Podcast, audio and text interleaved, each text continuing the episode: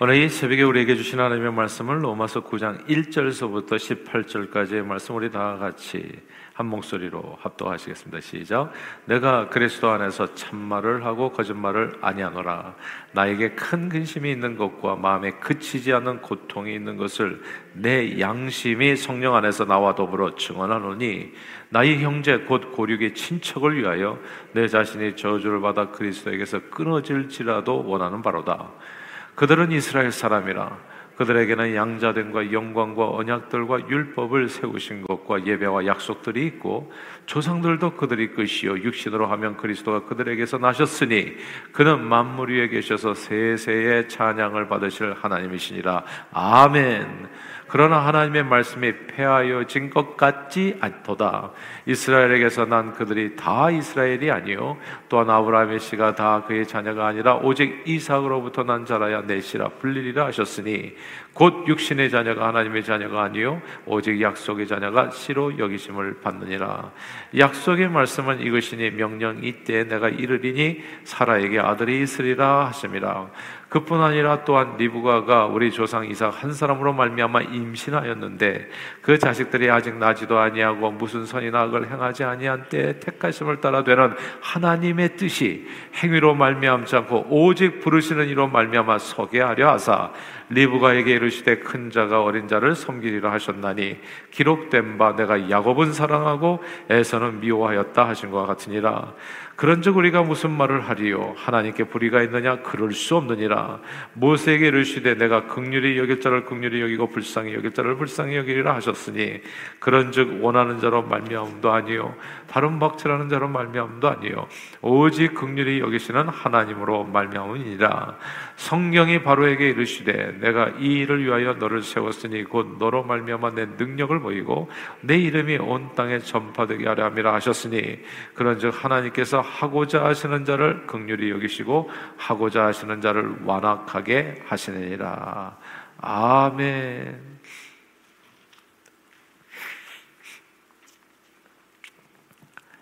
이 땅에 교회를 처음 세우는데 함께했던 인물들은 거의 100% 거의 정말 거의 100% 유대인들이었습니다.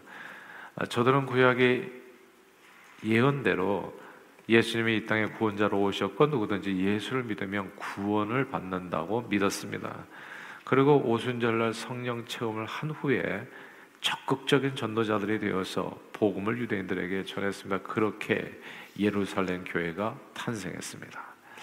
예수, 예루살렘 교회는 예수님이 열두 제자와 구제 문제로 세운 일곱 집사 포함해서 이스라엘 땅, 유대 땅에 거하고 있는 유대인들과 온 세상에 흩어졌다가 다시 고향으로 돌아온 디아스포라 유대인, 헬라파 유대인으로 구성되었습니다. 히브리파 유대인과 헬라파 유대인, 그러니까 온통 유대인 천지로 구성된 교회가 예루살렘 교회였다는 거예요. 근데 이 교회 구성, 거의 유대인이었던 이 교회 구성에 엄청난 변화가 생기, 생기는 그런 계기가 마련됩니다. 그것이 예루살렘의 교한 핍박이었습니다. 일곱 집사 중 한 사람인 스데반이 순교를 당하죠. 그러면서 예루살렘에 대대적인 박해가 일어나서 신자들은 결국 뿔뿔이 온 세상으로 흩어지게 됩니다. 그러면서 처음으로 유대인 외의 사람들에게 복음이 전파되기 시작하는 거지요. 예루살렘 교회 일곱 집사 중 한 명인 빌립은 사마리아 땅으로 갔다가 그곳에서 사마리아 사람들에게 유대인이 아닌 사마리아 사람들에게 복음을 전하게 되고 심지어 유대교로 개종했던 에티오피아 네시계까지 복음을 전하는 기염을 토합니다.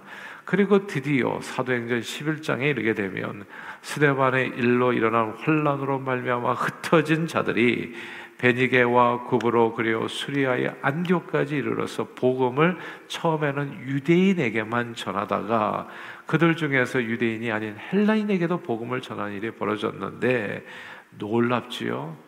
그러니까 이 유대인에게만 복음을 전했을 때와 다르게 헬라인 이방인들에게 복음을 전했을 때 유대인 전도하고는 비교할 수 없이 폭발적인 부흥이 있었던 겁니다. 많은 이방인들이 예수를 영접하고 교인이 되는 역사가 이루어졌던 것 반면에 유대인 전도율은 급격하게 떨어집니다. 원래 유대인들은 자기들이 특별히 하나님께 선택받은 백성이라고 믿었습니다. 그들은 자기 민족의 역사 속에서 출애굽이라는 엄청난 사건 속에 진정 지금도 살아계서 역사하시는 창조주 하나님을 경험했어요. 그리고 이 세상 그 어떤 민족도 받지 못한 하나님의 거룩한 말씀을 받아서 이방인들과는 정말 구별된 삶을 살았던 것이 유대인들의 삶의 모습이었거든요. 그래서 예수 그리스도의 놀라운 은혜와 축복도 오직 유대인만을 위한 것이라고 착각할 수 있는 그런 어떤 선민 사상이 저들에게 있었다는 겁니다.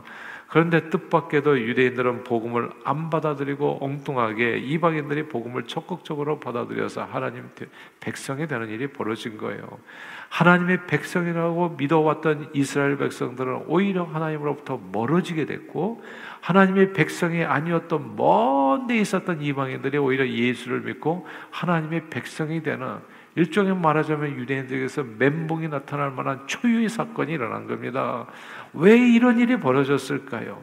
마땅히 복음을 믿고 하나님의 백성으로 살아야 될 유대인들은 복음을 배척하고 핍박하고 복음을 거부하고 원래부터 하나님의 백성이 아니었던 이방인들은 오히려 복음을 받아들이고 하나님의 백성이 된 겁니다.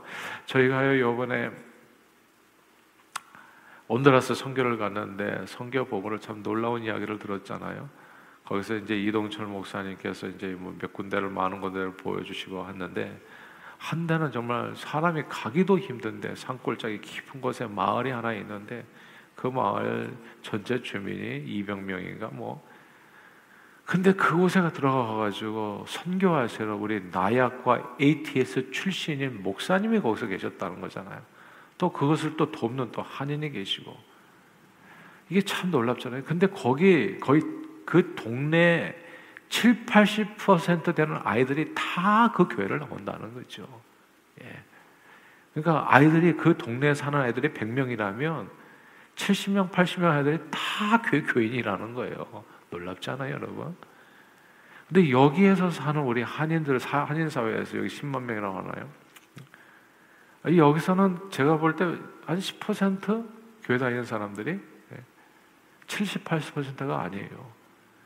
그냥 한인들은 오히려 요즘 이게 뭐 전도지 가지고 나가면 금방 합니다만은 성의 있게 전도지를 받아주는 사람이 별로 없어요. 근데 그 산골짜기로 들어가니까 그냥 7, 80% 아이들이 다 교인이 되는 거예요. 무슨 할 일도 없어서 다 교회 와서 이렇게 있기를 원하는지는 알 수 없지만 아무튼 그러니까 이런 내용이 있었던 거예요. 이스라엘 백성 정작 복음을 받아야 될 이스라엘 백성도 복음을 거부하고 하나님의 백성이 기대하지 않았던 데 나가가지고 복음을 전했는데 그 사람들은 또 열렬하게 반응해가지고 하나님의 백성이 되는지 이게 누군가의 설명이 필요한 겁니다.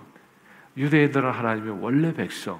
근데 복음을 안 받아서 하나님으로부터 멀어지고 하나님의 백성이 아니었던 온갖 우상 숭배하고 지옥의 불쏘시개처럼 살았던 그 인간들은 어느 날 갑자기 다 예수님을 받아들여 가지고 하나님의 백성이 되고 이게 설명이 필요한 거예요. 그럼 더 이상 유대인들은 하나님의 백성이 아니란 말인가? 하나님의 뜻을 바꾸었는가? 사도 바울은 이를 설명하는데 아브라함의 후손들인 유대인들이 틀림없이 태생적으로는 맞다. 영광과 언약들과 율법과 예배와 약속이 있는 태생적으로는 하나님의 자녀된 백성들을 인정, 인정했습니다. 그러나 그들 중에 예수 복음을 반대하는 사람들이 있는 것에 대해서 그리고 뜬금없이 이방인들의 예수 복음을 받아 하나님의 백성이 되는 일을 이렇게 설명한 거예요. 그래서 오늘 본문에 로마서 9장 8절 말씀입니다. 로마서 9장 8절 말씀을 같이 읽겠습니다. 시작. 곧 육신의 자녀가 하나님의 자녀가 아니요 오직 약속의 자녀가 씨로 여기심을 받느니라. 아멘. 여기서 육신의 자녀가 아니라 약속의 자녀가 인정을 받는다. 육신의 자녀가 하나님의 백성이 아니라 약속의 자녀가 하나님의 백성이다. 이 내용을 딱 마음에 새길 필요가 있어요. 이스라엘 백성들은 유대인들은 육신적으로 분명히 아브라함과 이삭과 야곱의 후손이 맞아요. 육신적으로 육신적으로는 그러나 육신의 자녀가 모두가 다 하나님의 자녀가 되는 것은 아니라는 거. 내 부모가 예수 잘 믿었다고 자기도 당연히 천국 가는 것은 당연히 아닌 거죠. 그러니까 이게 다른 일이에요. 육신의 자녀가 모두 다 하나님의 자녀가 부모가 뭐 하나님의 백성이었다고 자기도 하나님의 백성 되는 것은 아니라는 거. 근데 이 일을 이미 창세기에서 오래전부터 이야기했어요. 아, 믿음의 조상 아브라함은 몇 명의 아들이 있었다고요? 무려 여덟 명의 아들이 있었다고요. 그 중에 하나 약속의 자녀는 오직 하나 이삭뿐이었던 겁니다. 또한 이삭에게는 두 명의 아들이 있었죠. 야곱과 에서라고 하는 그, 그 중에 오직 야곱만 약속을 이은 자식이 되옵니다. 아브라함, 이삭의 후손이었다고 무조건 다 하나님의 백성이 되는 것이 아니라 그 안에서 선택이 있었다는 거죠. 그 안에서 야 육신적으로 아브라함의 후손이라고 모두가 다 하나님 백성 되는 것이 아니라는 말씀입니다. 마찬가지로 신약 성경 시대에 할례 받은 유대인들이 비록 육신적으로는 모두 아브라함과 이삭과 야곱의 후손으로 이 땅에 태생적으로 그렇게 태어났다고 할지라도 그들 모두가 다 저절로 하나님의 약속을 있는 자녀들이 아닐 수 있다는 거 이미 성경적으로 여러 번 증명이 됐다는 거 그리고 예수님의 말씀 이 돌들로도 얼마든지 아브라함의 자손이 되게 하실 수 있는 하나님께서는 돌덩이 같은 이방인들을 들어서 그리고 그들 가운데 택하여 진정 신약이죠 신약 새로운 언약을 하신 겁니다.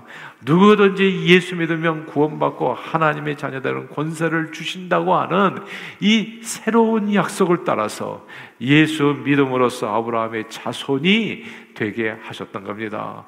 아, 육신적으로는 아브라함의 자손이 아닌데 영적으로는 약속을 따라서 아브라함의 자손이 누가 하나님이 되게 하셨다는 거예요. 돌을 들어서도 아브라함의 자손이 될 수 있게 하셨던 하나님은 누구든지 들어가지고 하나님께서는 지금 이때에도 아브라함의 자손이 되게 하신다는 거. 사실 구원의 문제는 전적인 하나님의 주권 안에 감추어져 있습니다. 저는 형제가 다섯이 있는데요. 가만 보니까 모두가 다 신앙생활을 잘하는 게 아니더라고요. 아, 이게 놀라워요. 그리고 다섯 형제 중에서 어떤 형제는 진짜 하나님과 담을 쌓고 사는 형제도 있어요. 아, 놀라워요. 똑같은 환경, 똑같은 부모 밑에서 어릴 때부터 똑같이 다 교회를 다녔는데 모두가 다 똑같은 열심을 갖고 신앙생활하는 게 아니더라고요. 예수님께서 말씀하셨어요. 두 사람이 밭을 갔다가 한 사람만 데려가고 나머지 한 사람 버림받고 두 사람이 맷돌 가다가 똑같은 환경에서 똑같은 부모 밑에서 똑같이 잠을 자다가 예. 두 사람이 잠을 자다가 한 사람은 데려가고 한 사람 아내는 데려가고 남편만 남는다면 이거 얼마나 큰 일입니까? 무서운 일입니까? 예. 똑같이 잠을 자다가 똑같은 환경에서 똑같이 복음을 듣더라도 어떤 이는 복음을 받고 어떤 이는 거부해요. 똑같이 말씀을 듣는데 아내만 교회를 나오고 남편은 교회를 나오지 않아. 예, 희한하죠. 예. 그러나 복음을 받아들이는 이는 이게 중요합니다. 제가 보니까 안 받아들이는 분은 잘 모르겠고요. 받아들이는 이는 하나님께 은총을 받은 사람입니다. 여기에 모인 우리 주의 은총 받은 자여라. 예. 이게 하나님의 어마어마한 은혜예요. 오늘 본문 16절 말씀인데 16절 같이 한번 읽어봅시다. 시작. 그런즉 원하는 자로 말미암도 아니요 다른 박질하는 자로 말미암도 아니요 오직 극률이 여기시는 하나님으로 말미암음이라. 아멘. 아멘. 여기서 오직 극률이 여기시는 하나님으로 말미암아 이 구절을 주목해야 됩니다. 저는요 솔직히 제가 어떻게 예수 믿고 오늘 이 자리까지 서 있는지 제가 이게 이상해요. 되게 이상해요. 저는 항상 이상해요. 제가 남들보다 월등하게 잘나서는 분명히 아닌 것 같고 그리고 예수를 믿을 가능성이 제가 뭐 대학에서 부족하지만 물리학을 또 전공했는데 예수를 믿을 가능성은 안 믿을 가능성보다 훨씬 적었죠. 네. 근데 어떻게 내가 예수를 믿고 오늘날 그 좋으신 하나님을 전하며 살게 됐는지 그냥 불가사의한 거예요, 불가사의에. 나 같은 한국인 이방인이 저 팔레스타인 먼 이스라엘 땅까지 가면 얼마나 멀어요? 그 먼 곳에 계신 메시아를 딱 한눈에 알아보고 그분을 믿어서 구원의 확신 가운데 복음의 전도자가 된 것은 오직 하나님의 은혜가 아니라면 이게 설명할 길이 없는 거예요. 설명할 길이. 세상의 가장 큰 기적이 홍해가 갈라진 게 아니더라고요. 내가 예수 믿는 게 이게 기적이에요. 그리고 진짜 놀라운 기적이 이 새벽에도 와서 내가 앉아 있잖아요. 이게 기도하고. 이 믿을 수 없는 꿈만 같은 사실이에요. 오늘 이 새벽에 교회 나오신 여러분들도 마찬가지예요. 새벽 기도는 아무나 하는 게 아닙니다. 네. 여기에 모인 우리 주의 은총 받은 자여라. 오직 기도하게 하시는 하나님의 은혜가 아니라면, 뭐가 강권하시는 하나님의 인도함이 아니라면, 정말 주님께서 나를 정말 복 주시겠다고 결단하신 무슨 하나님의 의지가 아니라면, 이렇게 이런 새벽부터 우리가 주님 앞에 나와 무릎 꿇고 앉아 있지는 않을 거예요. 육신을 가진 인생은 다 똑같아요. 서면 앉고 싶고 앉으면 눕고 싶고 누면 쉬고 싶고 자고 싶어 하는 것이 인지상정. 예. 그러니까 누구도 원하지 않아요. 그러니까 제가 다 알아요. 나는 밤 사람이다. 예. 그게 무슨 뜻이겠어요? 나는 새벽에 못 일어난다는 거 아니겠어요? 그러니까 다 그렇게 살아요. 에브리바디 가만 놔두면 몽땅 다 그렇게 살아요. 그런데 그 모든 유혹을 이기고 주님 앞에 나와 이렇게 앉아 있는 것은 이건 진짜 놀라운 기적이 아닐 수 없어요. 하나님의 선, 새벽에 일찍 일어난다고 교회 나오는 건 아닙니다, 여러분. 예. 새벽에 일찍 일어나는 사람도 있어요. 아, 새벽부터 일어나서 골프 치러 가는 사람 있죠, 당연히. 예. 새벽에 일어나서 딴 일하는 사람도 많아요. 장사하는 사람도 많고 새벽 2시부터. 예. 근데 그거 얘기하는 게 아니라 제일 첫 시간을 주님 앞에 무릎 꿇어서 시작하는 사람이 몇이나 있냔 말이에요. 이게 하나님의 선택이라는 것을 기억하십시다. 이게 하나님의 약속이에요. 이게 은혜가 아니면 절대 설명될 수 없는 기적입니다. 저는 이런 기적이 여러분의 삶의 일상이 되기를 주님 이름으로 축복합니다. 이것이 은혜이기 때문에 늘 하나님 앞에 우리는 두 가지 마음을 갖고 살아야 돼요. 두 가지 마음을 잊지 마십시다. 나의 나 된 것은 오직 하나님의 은혜다라고 하는 감사의 마음, 감사의 마음을 잊지 않기를 바래요. 그리고 두 번째는 이 하나님의 은혜에 대해서 항상 강구하는 겸손입니다. 내 자신을 낮춰야 돼요. 항상 자랑하지 말고 교만하지 말고 늘 자기를 낮추어서 주여 나를 불쌍히 오늘 얘기하잖아요. 다른 박질하는 자 원하는 자로 말미암이 아니라 극률이 여기시는 하나님으로 말미암으리라. 제가 보니까요. 하나님의 기도 응답을 받는 길 가장 속 속도로 받는 길이 있어요. 그거는 하나님 앞에 울면 되더라고. 예, 정말 울면 돼요. 하나님 나를 불쌍히 여겨주세요. 애통하는 마음으로. 그리고 펑펑 울면은 진짜 하나님도 눈물에 약하시더라고. 예. 근데 요즘 눈물이 없어졌잖아. 울면서 기도하는 사람이 몇 명이나 되냐고. 예. 아무리 고통스러워도 우리는 하나님 앞에 울지는 않아요. 아쉬운 소리 안 하려고 그래. 끝까지 버텨요. 예. 근데 정말 극률이 여기시는 하나님으로 말미암아 하나님 나를 불쌍히 여겨주세요. 우리 자녀들을 불쌍히 여겨주세요. 그렇게 기도하면 하나님의 은혜가 극률이 여기시는 하나님을 말미암아 있는 다음 그것이 겸손인 겁니다. 자랑하지 말고 교만하지 말고 늘 자신을 낮추어 주여 나를 불쌍히 여기셔서 극률하신 주님께 극률을 구하는 것이 성도가 가져야 될 은혜가 풍성하게 임하는 가장 최고의 자세입니다. 한 가지가 더 있다면 충성이죠. 감사한 일에 대해서 하나님, 내가 내 삶을 드려서 주님의 영광을 위해서 쓰임 받기를 원합니다. 나의 모든 것은 다 주님의 것입니다. 충성되게 내 삶을 드리는 거. 그러므로 늘 감사와 겸손과 충성으로 주님 은혜 가운데 거하여 그 은혜의 복음을 땅 끝까지 증거하는 존귀하게 쓰임 받는 저 여러분들이 다 되시기를 주 이름으로 축원합니다. 기도하겠습니다. 하나님 아버지 우리 이방인들을 선택해 주사 하나님의 자녀 삼아 주신 것 진심으로 감사드립니다.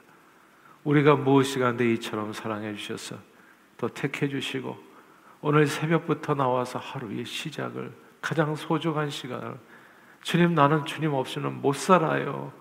나를 도와주세요, 주님. 불쌍히 여겨 주세요. 이렇게 기도로 시작하게 해 주심을 감사드립니다. 늘 감사와 겸손과 충성으로 주님을 가까이 해서 주님 주시는 그 놀라운 사랑과 은혜 가운데 주님 오실 때까지 주님 맡겨주신 사명 충성되이 감당하는 복음 전파의 사명을 충성되이 감당하는 저희 모두가 되도록 은혜 주시고 축복해 주시고 우리 발걸음을 온전히 주장해 주시옵소서.